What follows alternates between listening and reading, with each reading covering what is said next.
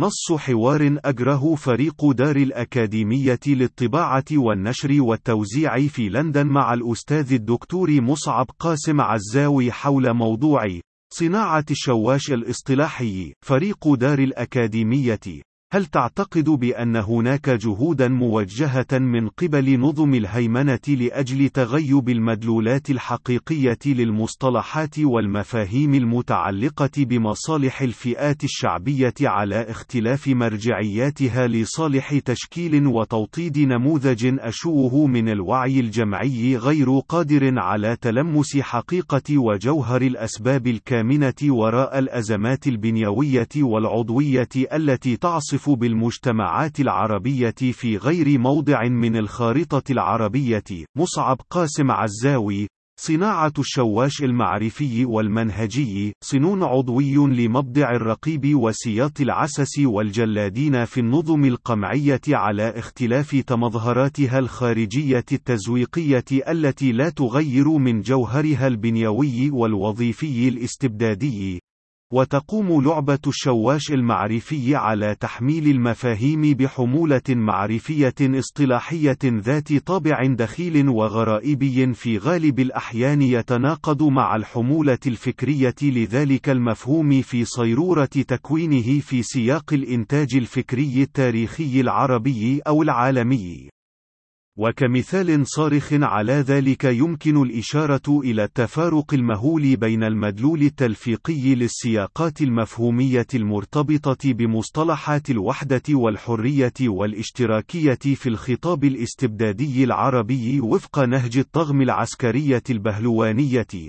إذ أصبحت الوحدة تعني تبرير الاحتراب بين الأشقاء مبررا بضلال أحدهم عن جادة الصواب الإيدلوجي، ووحدة وطنية عمادها الاستكانة المطلقة لآليات المستبد في التغول على كل بنيات المجتمع وموارده عمقا وسطحا وعموديا وأفقيا.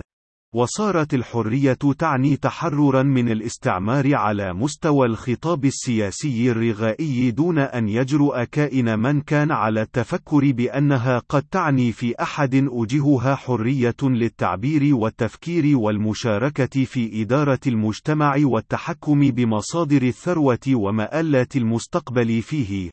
أما الاشتراكية فأصبحت تعني التشارك في محنة الحياة في ظل القمع والاستبداد بين أولئك المتشاطرين في لحمة تلك المحنة التي ليس لها من معنى وفق التعريف الأشوه للاشتراكية سوى استقالة مطلقة من كل ما هو جمعي لصالح ديمقراطية شعبية تقوم على أن الطليعة الثورية ممثلة بهيكل الدولة الأمنية أدرى بمصلحة شعوب بها الغير قادرة على تلمس مصالحها وهو ما يستدعي منها استسلاما مطلقا لإرادة جلاديها الأدرى والأقدر على القيام بذلك فهم من تنزل عليهم الوحي الاشتراكي الذي سوف يقودهم وفق منطق الحتمية التاريخية لتحقيق مصالح شعوبهم الجاهلة التي لا بد لها وفق ذلك التفسير الأشوه لمفهوم الاشتراكية من التحول إلى قطيع من الرعاع لا خيار له سوى بالصبر والمصابرة على واقعه المرير الذي يكاد أن يكون مواطنا اجتماعيا مقيما والتضرع